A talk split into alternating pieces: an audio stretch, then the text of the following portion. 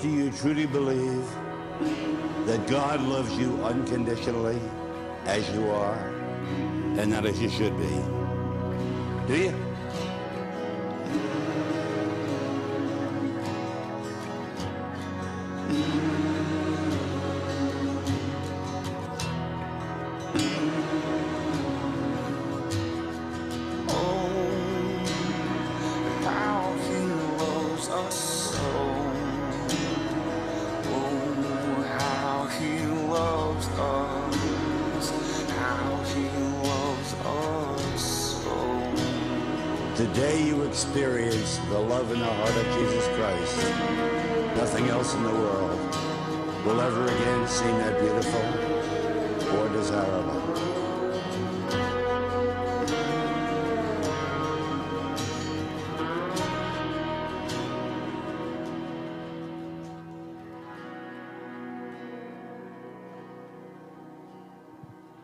Well, good morning.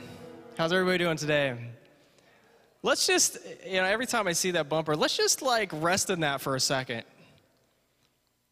The words that were said there that, that, that God loves you as you are, not as you should be, but as you are right now. How hard is that to live in? How hard is that to embrace, to know that, you know, I'm not how I should be, but God loves me as I am. That is so. I, I thought about that last week as we started this series, even now. Every time I see this video, to embrace that, that God loves you as you are. Anyways, I think it's so profound. I, th- I don't think we truly understand and live in that space of God loving us as we are. And that's, that's life changing right there. So, anyways, my name is Sean Lee. I'm the lead pastor here. If you're joining us online, thank you for joining us. And if you're visiting today, we're so happy to have you. Uh, we're continuing in dangerous grace. Grace, what a word. What a word. It's the very thing that we desire when we screw up, the very thing we want after we've, we've messed up. And yet, it's the thing that is so hard for us to give to somebody else. Grace is easier in theory than in application. We can talk about we talk about it a lot in the church. Man, grace, it's so good. Amazing grace. Yes. Now give it. Mm. And when people you know sin differently than us, that's when it really starts to aggravate us, right? When, when people have different things that they struggle with, if they struggle with the same thing as us, it's easier, right? Oh, yeah, there's grace for that. Because we need it. As soon as they're doing the same, oh, you know, it's okay, man. We all we all deal with that. It's cool. There's lo- God loves you, man, or woman, whoever. But as soon as they start doing something that isn't what we do, or we, you know, oh, well, I never would do that. Now all of a sudden, yeah, it gets a little more difficult. We're way more lenient to people who sin like us. But that's not how God looks at it. And as we spoke last week, if you, if you joined us last week, we talked about us and them. What do we do? We create us and them. We create you're in, you're out, you're doing it right, you're doing it wrong. Let me tell you how to do it right. I'm doing it right, by the way. Do it like me. And when we see things differently than other people, it creates that divide. If you look at something differently, up, I don't know about that. That's, I don't know how I feel about that. I don't know how I feel about you now. You think differently than me. And in our culture today, that's everywhere. It's so divided. Everything's divided. Politically speaking, socioeconomically, all these things divide us. And it's about what you have and what you don't have, or what I believe and what you believe, and you're wrong and I'm right. And that's tough. That makes grace really hard when somebody see things differently than you. What happens if they don't feel like they need grace? Ooh. Well, if he doesn't feel like they need grace, then pff, not going to give it. And so this week, Pastor CR, Jason, and I, we, we got together. We continue talking about this dangerous grace, this idea that this is hard stuff. And a lot of times people don't see it the same way as you may. So let's listen to this conversation we had in the car.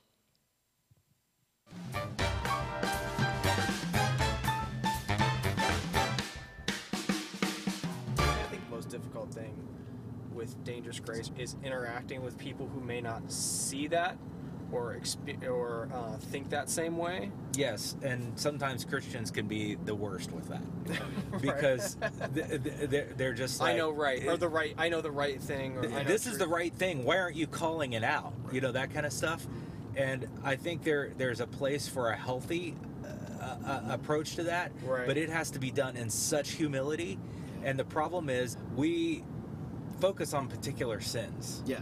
There's there's some sins that we know we could say the words right now of of certain categorizations of these sins, and people are gonna go, oh yeah, yeah, Yeah. you know. But the bottom line is, it doesn't matter what we're talking about, anything, and it runs, you know, Well, across here's the thing. board. When you talk about a sin as a category, it's really easy to condemn it and talk about how bad it is. Yes. But the moment you put a face with it and you're in a relationship with someone who all of a sudden falls into that mm, category, right. now all of a sudden it changes the way you approach it, the way you talk about it, the way you deal with it. Right. Yes. Because now it's a it's a relationship at stake. Yes. Right. It's not a, a you know non It's not a hypothetical Yes. or just an avatar on a on a social media page. yes. It And- gets real. That's the core of this is relationship, right? Yes. I mean, how does Jesus interact with anyone that he's having these conversations with? It's relational. Hey, I'm going to come to your house and I'm going to eat today. Yeah. Yeah. You know, uh, he, he has a conversation, right? Right, yeah. And I think this is so uh, center to what we're talking about. Mm-hmm. When, if we believe in this dangerous grace that we've been shown, and we want to engage other people with that, well, the only way to do it is relationally. Right. That's it. Yeah. It's not a billboard or a handout or a flyer or whatever. It's Right. hey, I'm here Yeah. with you and for you. You Right. know? Yeah. that means we have to we have to have relationships with people who maybe don't think like us Right. and maybe act differently than us or outside of what we think is good Right. Yeah. and and that is dangerous now uh, Mhm. you know i'm associating with people who Right. aren't christian in their thinking Right. i We're wonder if we that. if we could do a survey of people around us like as individuals not us as a concept but Mhm. i mean around each of us if we could ask Mm. is is it beneficial to have me around in your life Mm, yeah.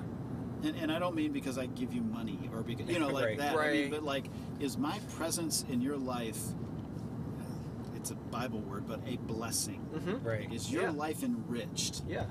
because of the relationship we have and if that's if there are people in my life who would say eh no like you're kind of a pain to be around or like Yeah. you know you're, all you ever do is talk about how bad things are or you're just negative or whatever you know Yeah, yeah. then maybe it's us that need to reflect Mm. and and repent Right. and, and change the way we relate to people Right.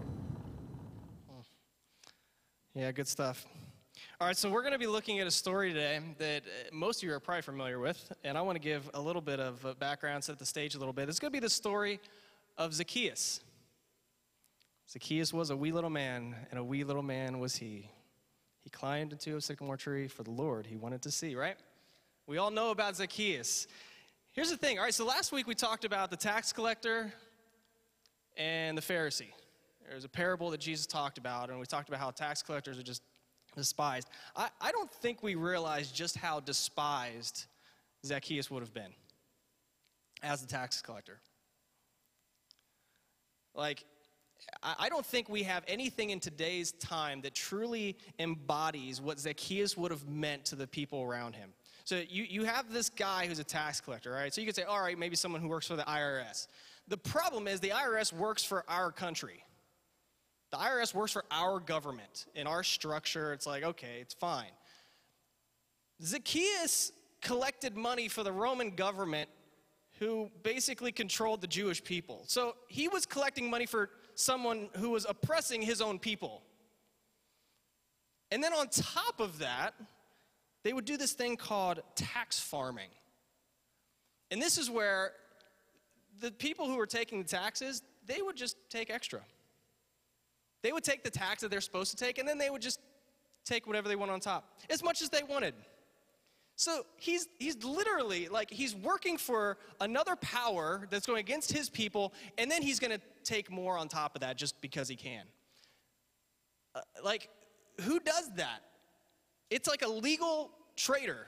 He's a traitor to his people, but he's doing it legally because he's allowed to. And so there's no repercussion.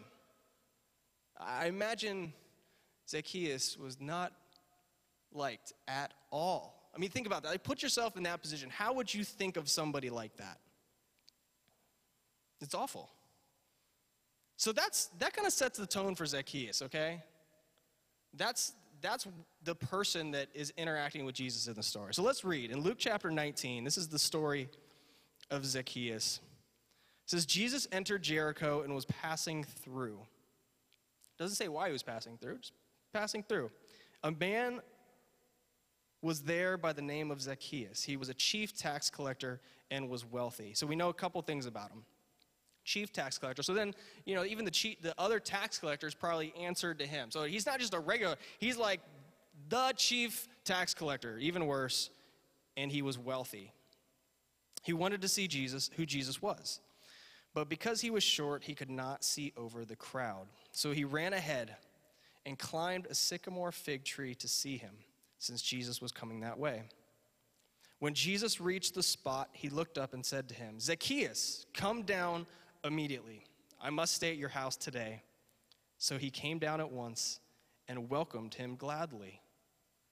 All the people saw this and began to mutter, He has gone to, to be the guest of a sinner. How could he? Do you see what Jesus is doing? What is he doing? Why is he? Oh my gosh, how could he do that? But Zacchaeus stood up and said to the Lord, Look, Lord, here and now I give half of my possessions to the poor, and if I have cheated anybody out of anything, I will pay back four times the amount. Jesus said to him, Today salvation has come to this house, because this man too is a son of Abraham. For the Son of Man came to seek and save the lost. So we're going to dive into this today, and I want to look today at the main figures in this. So we're going to look at Zacchaeus, we're going to look at the crowd, we're going to look at Jesus. We're going to talk through some of the really important things today. So we've all heard the statement talk is cheap. I'm sure you've heard that. Talk is cheap. You know, you got those people who talk a big game. Why is talk cheap? Why is it cheap? You don't have to follow through. Anybody can do it. I can tell you how awesome I am at something here and now. I can be like, oh my gosh, guys, have you seen my golf game? Now, a couple in this room have actually played golf with me, so they can uh, attest to, like, man, the other day. But hey, you know, I could tell you, I've shot a hole in one before. I've had eagles. I've had, you know, 25 foot putts. And that's actually all true. Does that make me a good golfer?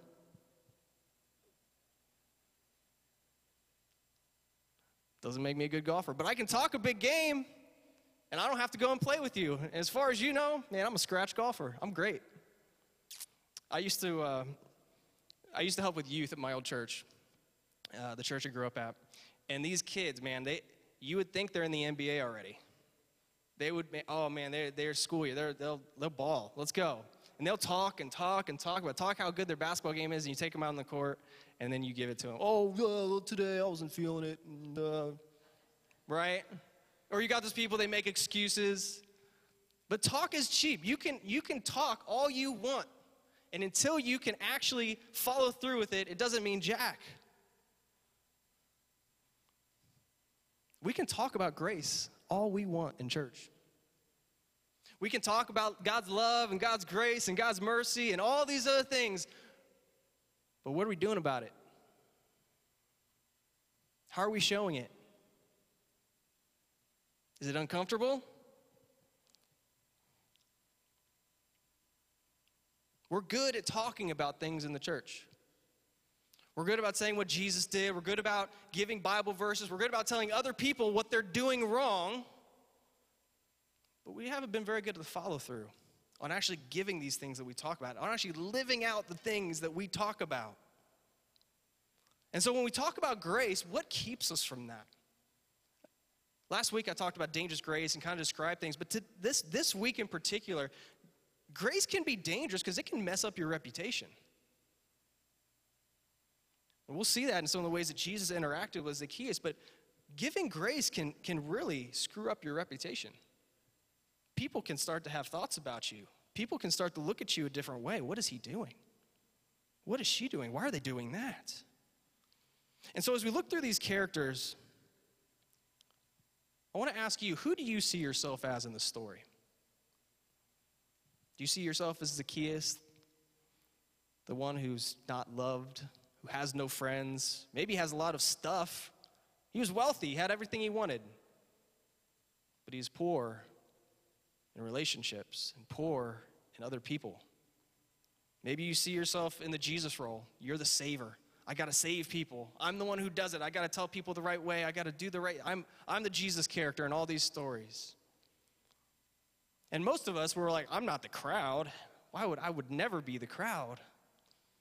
But unfortunately, what happens? A lot of times we end up the crowd. We're the one in that, that big group telling everybody else, why are they doing that? So let's start there. Let's start with the crowd today.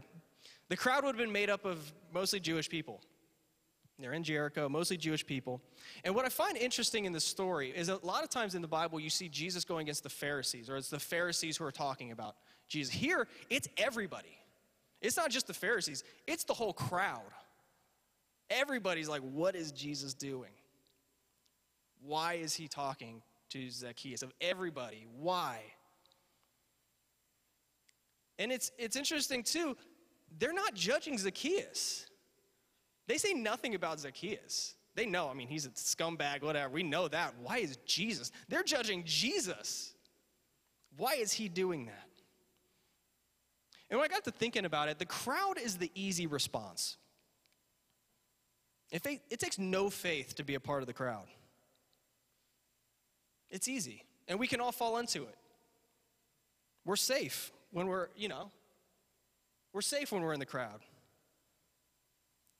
Because what happens is we put ourselves into echo chambers. Anybody likes uh, someone who thinks the same way as them? We all do. Let's just, we can all put up our hands. That's kind of a rhetorical question.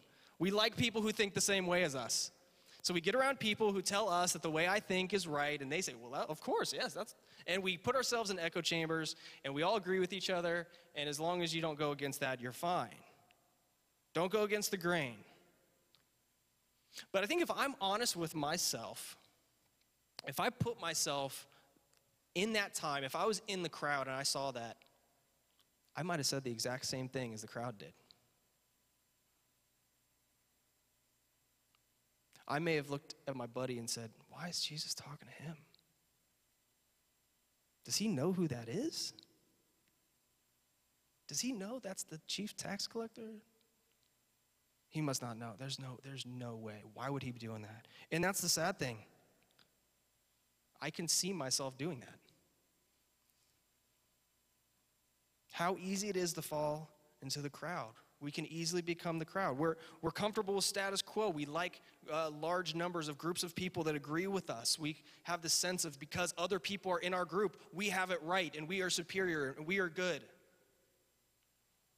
And this is, I'll be honest, this is like a really big tension point in my faith as I work forward because Jesus continually, he, he continually goes against those type of people. He continually goes against the status quo. He goes to the religious and says, Yeah, that thing that you think you know about, you don't really know about it. You know how it says not to kill? Well, I said don't hate your brother. Oh, geesh. Well, I've never killed anybody before, but man, I've surely hated somebody before. Wait, Jesus, why are you healing on the Sabbath? You're not supposed to do anything on the Sabbath. Why are you, wait, why are you defending this person? Why are you speaking to a Samaritan woman? Why are you doing this? And that's uncomfortable for me because I want to do the right thing. I want to be good. I want to live up to all of God's standards. And yet, the, the standards that He seems to have put, now there's, there's these weird gray spaces with them. And what's the right thing to do? And how am I supposed to do this? And God's saying, Trust me, follow me. What is your heart? Why are you doing what you're doing? Why are you murmuring there? Are you self righteous? Do you have pride issues? Do you have to be right all the time? So, one, we can easily become part of the crowd. Two, the crowd can hinder you from seeing Jesus. The crowd was a literal, like, blocking point for Zacchaeus. He couldn't see beyond them. So, what did he have to do? He had to run to a tree and climb up a tree. But it was a physical barrier. And I think for myself, how many times, or is there times when I have actually been a barrier to somebody seeing the heart of Jesus? How have I been the crowd? How have I been the person that has been in the way or blocked somebody from seeing the heart of Jesus? When in my self righteousness, I thought I was doing it right. And here's the great thing there's grace for that too. But let's be honest with it. I don't want to be a barrier. I don't want to be a hindrance to somebody seeing the heart of God. And here we see the heart of Jesus is to seek out someone who a lot of people don't like. Do I do that? Am I, am I helping with that or am I hurting with that? So let's move on to Zacchaeus. What do we see with Zacchaeus? I think one of the frustrating things about this story is the lack of details. Okay, so Jesus is walking, he sees a guy, he says, I want to hang out with you. Zacchaeus is like, cool, let's go hang out. People murmur, and then all of a sudden, like, Zacchaeus has a change of heart. Did it happen that quick? Maybe. Was it like as soon as Jesus like touched his shoulder, he's like, oh my gosh, I'm gonna give away half of my stuff and I'm gonna help the poor and did he stay a tax collector? Did he just do it in a better way after that? We don't know. Where were the disciples? What were the disciples doing? Were they like, I'm not going with this guy? Like, what's going on? We, we, it's just like, look, it looks too simple. This is not real life. Life doesn't actually work this way. And yet, for some reason, this is the inspired word that was given to Luke to share with us about the encounter with Zacchaeus. And so this is what we have to work with. So, what are we supposed to see? What are we supposed to get from this? Well, we see that Zacchaeus sought out Jesus. We can see that. All right, so there's this guy who's really rich and he's short and he's a chief tax collector. We know that. And he went to seek out Jesus and he saw the crowds and so he's like, all right, well, I want to see him. I don't know why he wanted to see him. Maybe he'd heard stories. Maybe he was curious.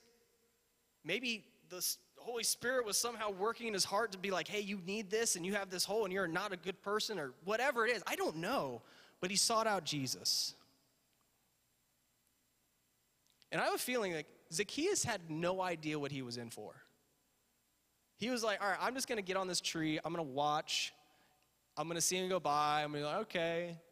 I, he didn't know what he's in for. It's kind of like the disciples, you know, when Jesus said, hey, come follow me, and the disciples follow him. They had no idea what was about to happen to their lives. They had no idea what that interaction with Jesus was going to mean for them. Same thing with Zacchaeus here. I'm just going to go look at Jesus. And he does. And then Jesus is like, hey, I'm going to hang out with you. So the first thing we see about Zacchaeus Zacchaeus made an effort to see Jesus. Wherever you are today, you are not out of God's sight. You may, have, you may have a crowd around you, you may have a crowd in front of you, you can still be seen. We see in Jeremiah, God says, says, You will seek me and find me when you seek me with all of your heart. I don't know what posture Zacchaeus came to Jesus in. It's, it doesn't say. I don't know if it's just out of curiosity. I don't know if it was out of a longing or a sense of need in his life. I don't know. But he made an effort. And Jesus saw him. And I have a feeling like a lot of us in this room can sometimes feel like Zacchaeus. We're on the outside where we aren't being loved. We are the outcast. We are the neglected. We feel far away. And God still looks up and He sees you.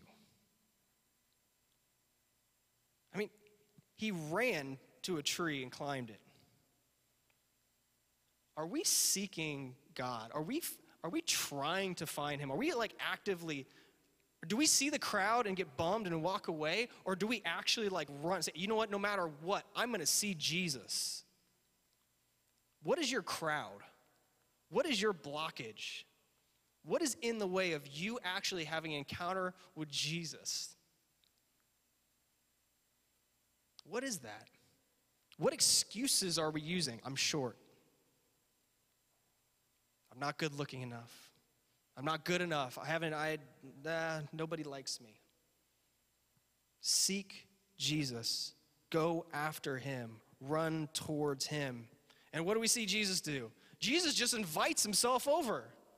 You may, may have friends that do that. They just invite themselves over. Usually it's like, no, no, no, no. Please don't. I want to have my day to myself. But he's like, hey, I want to hang out with you. Let's go. And Zacchaeus, like, right away, he's like, all right, cool, let's go. And the weird thing is, like I said before, we see one verse. I think it's verse 7, right? Where the people murmur. Verse 7. Yeah, verse 7, the people murmur. And then all of a sudden, Zacchaeus is a changed man. What's the timeline here? Is it like they started murmuring and Jesus like is like following to his house? Or is it like, I, I don't know. I don't know the order. Somehow Zacchaeus has changed. Was he changed before that? Did he already have a feeling that he was like not living right and this was just a confirmation? And or did Jesus like talk to him like, hey man, like what you're doing is pretty shady. You should probably stop doing that. But Luke doesn't say that he said that. What happened here? What's with the change? And here's what I love like Jesus, towards the end there, he's talking about, he said, Today's salvation has come to this house. So obviously something has happened. You know, it, Zacchaeus talks about all the things he's going to do. Something has changed, something has happened. Salvation has come to this house because this man too is a son of Abraham. And that son of Abraham, I think, is really important in this story because I said Zacchaeus would have been a Jew, but he would have been he would have been thought of as less than a Jew. He's like, You've gone against your own people. There's no way. No, you're not a Jew. And I, I think there's two things that Jesus is saying this, this represents here. One, it's like, okay, you, you are you are part of the family. But the other is, is a recognition of his faith. There's a faith there that happened. Jesus is validating his faith. And so here's what we see Zacchaeus' salvation was not in the action, the action indicated his heart had been changed. I don't know how, I don't know in what order. That's what we, we want. We want to have like a process, don't we? Like, I want to know the right way to do this. How do I go to a person who's not saved, that doesn't know Jesus? How do I get them to turn from this horrid thing that they're doing and become a good person? What's the, the, the, the three steps to, to becoming a person who can help people like this? That's what we want. We don't know, but what we do know is that he was changed. And we can see that he was changed because of his actions. There was, a, there, was a, there was an actual change.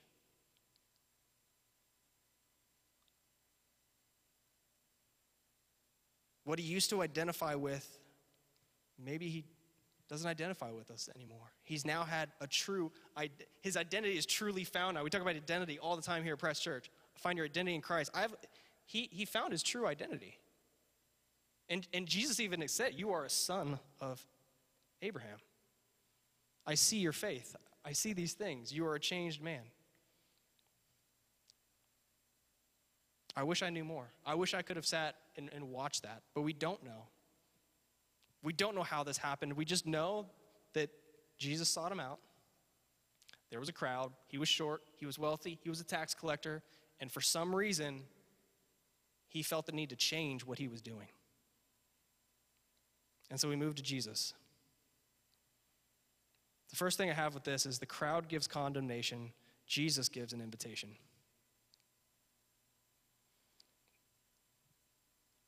Jesus didn't lead with, hey, do you know you're doing that wrong? Do you know you're a bad person? No, he like seemingly was excited to see Zacchaeus. Like he's like, hey, Get, let's go. I want to hang out with you right now. He gives an invitation. Well, it's funny, he kind of invites himself. He invites himself in. And can, if, let's put ourselves in, in Zacchaeus space for a moment. I like, again, I like doing this. I like putting myself in different parts of the story. It, kind of, it, it helps, helps think through it a little bit. Like, if I was Zacchaeus, I'd be like, me? I'd be like looking in the tree, like, is there someone else up here? Who, you, you can't be talking about me. He looks straight at him. You, Zacchaeus, come down. I'm going to hang out with you today.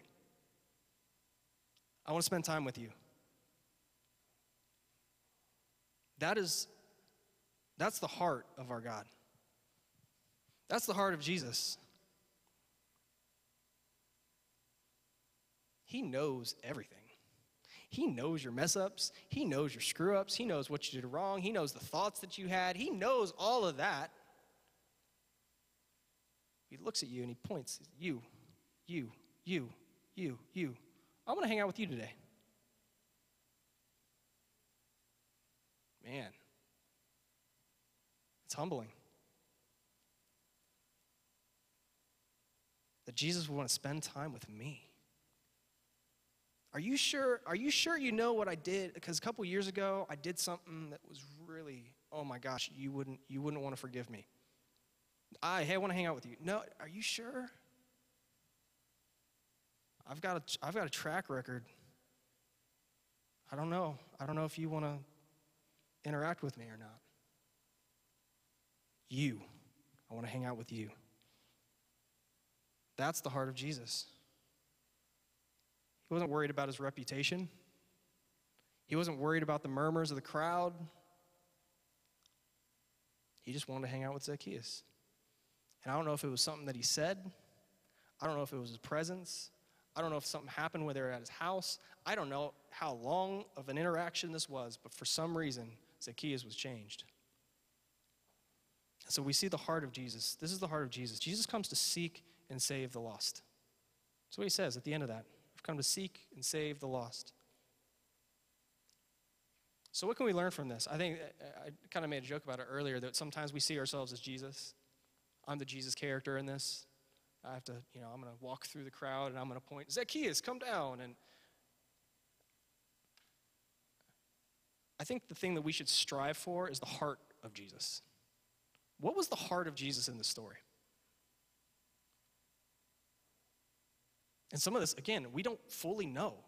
Did Jesus know about Zacchaeus? Did he did he actually like was he in Jericho a lot? Like did he know this guy? Did he know how bad he was? I don't know.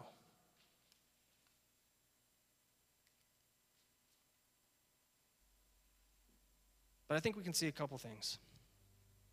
Jesus cares about the lost. Jesus cares about those who are not following him. And he goes to them. And the other thing we can see is he didn't care about his reputation. How are we protecting ourselves? I thought about that question. How am I protecting myself? honestly, I feel like, if I'm being honest, I feel like I protect myself more from like other Christians than I do like non Christians. Because I'm afraid that, like, hey, if, if I treat a non Christian this way, or if, I, if they see me doing something, like the non Christian's gonna think I'm a bad Christian now. I think maybe a lot of us feel that way. For Christians, like we're like, wow, I'm afraid to like look the wrong way and then be ostracized. Like I'm afraid of the crowd. What is God asking of us? Who is the Zacchaeus that you need to say, hey, let's go hang out? We talk about our press five. Who are you praying for? Who are the five people that you, that you believe to be far from Jesus that you're praying for right now? Are you reaching out to them? That's the second step. You pray for them, you reach out to them, go eat with them. But who are we doing that? And why aren't we doing that? Is it because of our reputation? Are you afraid to be that weird Christian? Are you afraid to be that weird religious person? Like, what, what is in the way of you being obedient to, to God or to the people that God has put on your heart? And are we ready to live in a way that actually reflects the way that Jesus interacted with sinners, with the lost, because we're all lost in some way or another. We're all sinners in some way or another. We all mess up in some way or another. feel like as pastors we've tried to really nail that in. Like we we're screwed up sometimes. I'm not any more special. I need God's grace just as much as anybody else. And that should be the leading point. I said that last week. We want to make a difference as community by, by giving people grace because we've been shown grace. Once we understand that grace, once we really understand, man, I, I really need God, then when you're inter- interacting with people, it's like they're no better than me. I can't celebrate a gift that I didn't do anything to earn. I can't take any credit for myself. But I've been changed and I have hope because God loves me. Are we able to extend that grace? Are we able to extend that love? And I think if we're actually going to make a difference in this community, like we say, like we talk about, then we can't talk a big game anymore. We can't be all talk anymore. We have to take some steps. We have to get a little dirty. And we have to recognize that there are hurting people that need the love and the hope and the grace of Jesus Christ. Let's pray.